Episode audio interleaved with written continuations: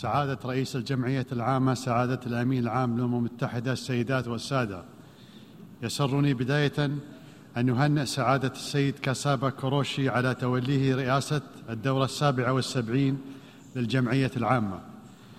متمنيا له النجاح كما أعرب عن تقديرنا لسعادة السيد عبد الله شاهد رئيس الدورة السادسة والسبعين لما بذله من جهود.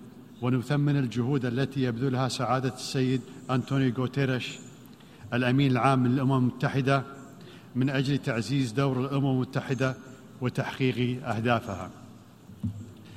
السيد الرئيس تحول عالمنا إلى قرية عالمية تتداخل فيها همومنا وتتشابك قضايانا.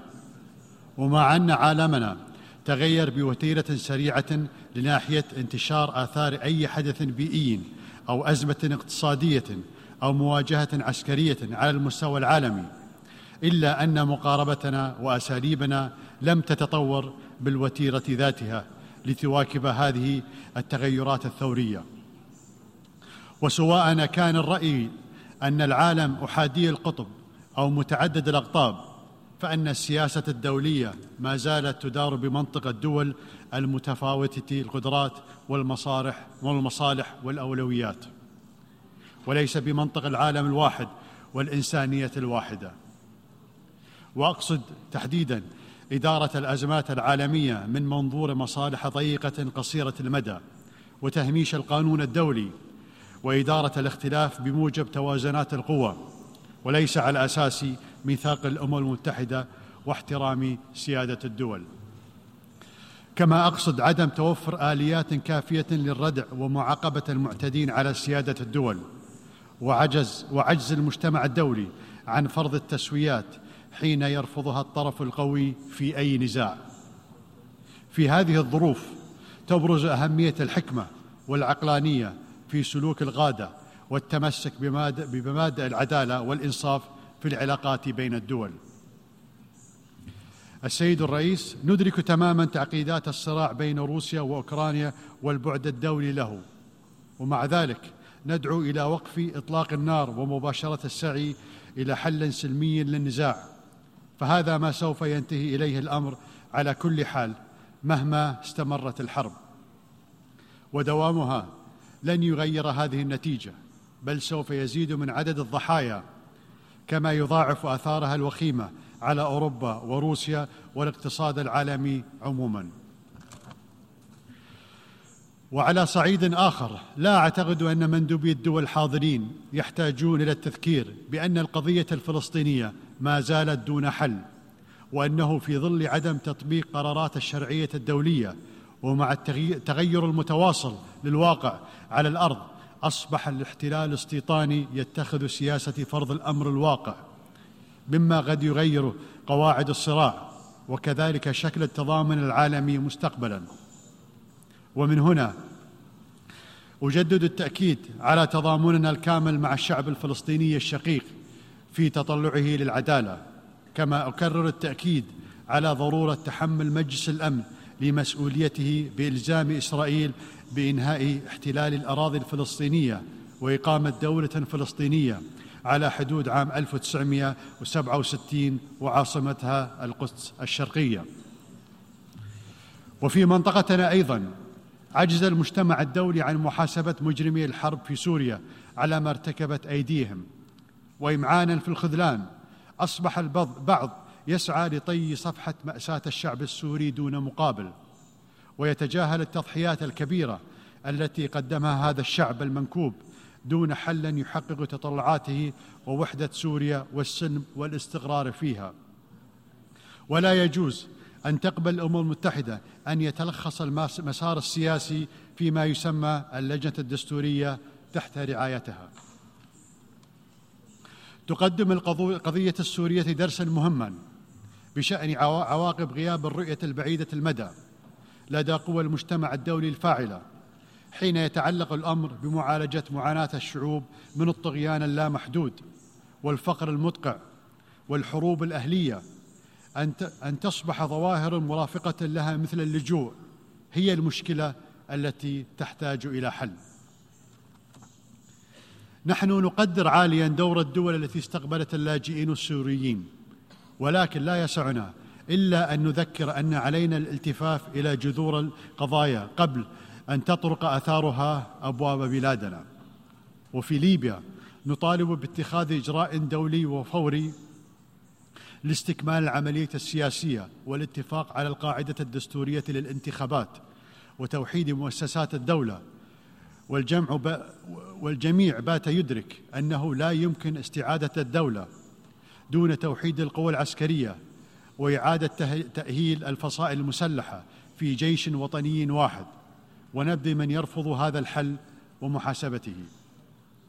وفي اليمن نرى بصيص امل في توافق الأطراف على هدنة مؤقتة ونتطلع إلى وقف شامل ودائم لإطلاق النار تمهيدا للتفاوض بين الأطراف اليمنية على أساس مخرجات الحوار الوطني والمبادرة الخليجية وقرارات مجلس الأمن ذات الصله وخاصة القرار 2216 إننا نأمل أن يتحقق التوافق الوطني في كل من العراق ولبنان والسودان من خلال ارتقاء النخب السياسية إلى مستوى المهام المطلوبة والمعروفة اللازمة ليكون ممكنا تحقيق تطلعات المواطنين والتي تضمن وحدة الشعب والوطن وتحفظ تنوعه في الوقت ذاته. ليس الأمر ممكنا فحسب بل هو واقعي للغاية. لو توفرت الإرادة والاستعداد لتغذيب التنازلات للتوصل إلى تسويات والتخلي عن نهج المحاصصة الحزبية الطائفية التي ترفضها الأجيال الشابة. السيد الرئيس نحن في قطر نؤمن بضرورة التوصل إلى اتفاق عادل حول البرنامج النووي الإيراني يأخذ بالاعتبار مخاوف الأطراف كافة ويضمن خلو المنطقة من السلاح النووي. وحق الشعب الإيراني في الاستفادة من الطاقة النووية للأغراض السلمية. ليس لدى أحد بديلا عن مثل هذا الاتفاق وسوف يكون التوصل إليه في صالح امني واستقرار المنطقة وسيفتح الباب لحوار أوسع على مستوى الأمن الإقليمي. أما في أفغانستان فإننا ندعو جميع الأطراف إلى الحفاظ على مكتسبات اتفاق الدوحة للسلام والبناء عليه. ومنها أن لا تكون أفغانستان ملاذا للأفراد والجماعات الإرهابية والمتطرفة حتى يحظى الشعب الأفغاني بالاستقرار والازدهار الذي طال انتظاره. لقد أكدنا مرارا على ضرورة حماية المدنيين في أفغانستان واحترام حقوق الإنسان والمواطن بما في ذلك حقوق المرأة. وحق الفتيات في التعليم وتحقيق المصالحة الوطنية بين فئات الشعب الأفغاني. كما حذرنا من خطورة عزل أفغانستان وما يمكن أن يترتب عليه محاصرتها من نتائج عكسية. الحضور الكرام بسبب الافتقار إلى التنسيق العالمي والتخطيط الرشيد والمتوازن للسياسات المتعلقة بالطاقة على مدى عقود عديدة فإننا جميعا نواجه اليوم أزمة طاقة غير مسبوقة إذ يعيش ما يقرب من مليار شخص في العالم دون مصدر أساسي موثوق به للطاقة.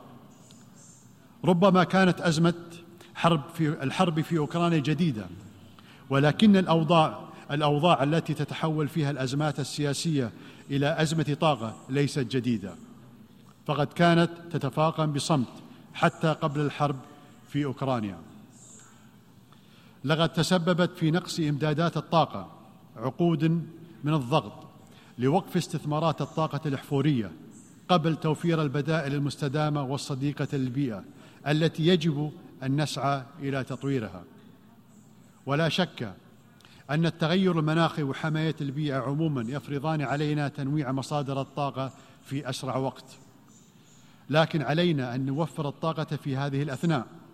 وأن ندرك بواقعية أن مستقبل الطاقة سيشمل مزيجا متنوعا من مصادرها المستدامة مثل الطاقة الشمسية والهيدروجين وطاقة الرياح والمصادر الهيدروكربونية. وبفضل استثمار قطر في الغاز الطبيعي المسال منذ عقود خلت تمكنا الآن من الشروع في توسعة حقل غاز الشمال.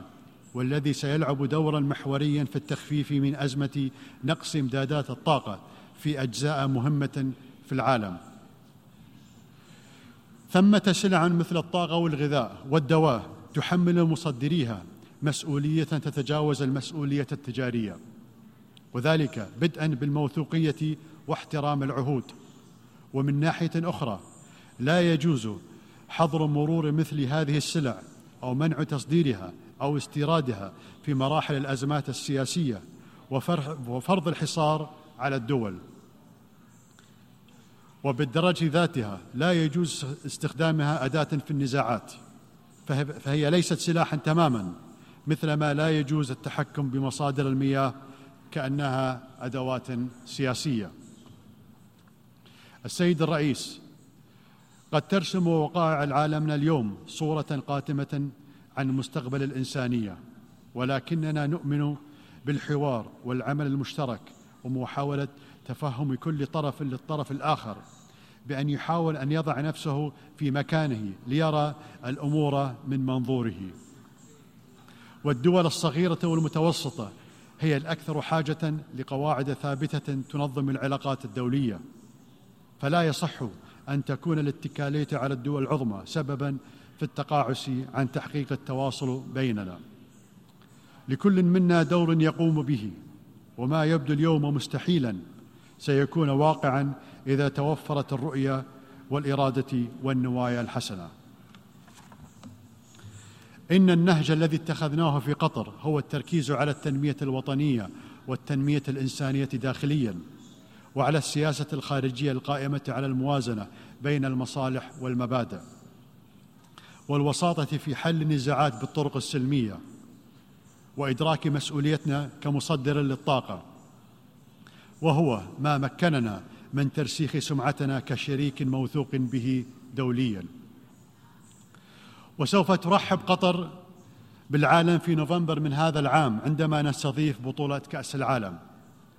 لقد تطلب التحدي الذي اقدمنا عليه منذ اثنا عشر عاما تصميما وعزما حقيقيين والكثير من التخطيط والعمل الجاد. وها نحن اليوم نقف على اعتاب استضافة منتخبات العالم وجماهيرها ونفتح أبوابنا لهم جميعا دون تمييز ليستمتعوا بكرة القدم وأجواء البطولة المفعمة بالحماس. وليشهدوا النهضة الاقتصادية والحضارية في بلادي.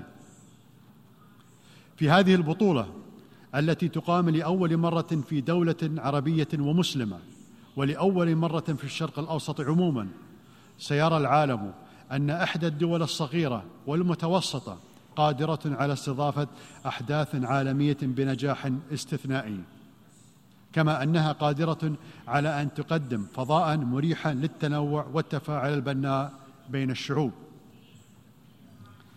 ونحن نلاحظ مؤشرات الاثر الإيجابي لهذا الحدث في منطقتنا. فقد قامت دول عربية شقيقة باعتبار بطاقة هيا التي تشمل تأشيرة الدخول إلى قطر تأشيرة للدخول إلى تلك الدول أيضا. ما قوبل بترحيب الرأي العام.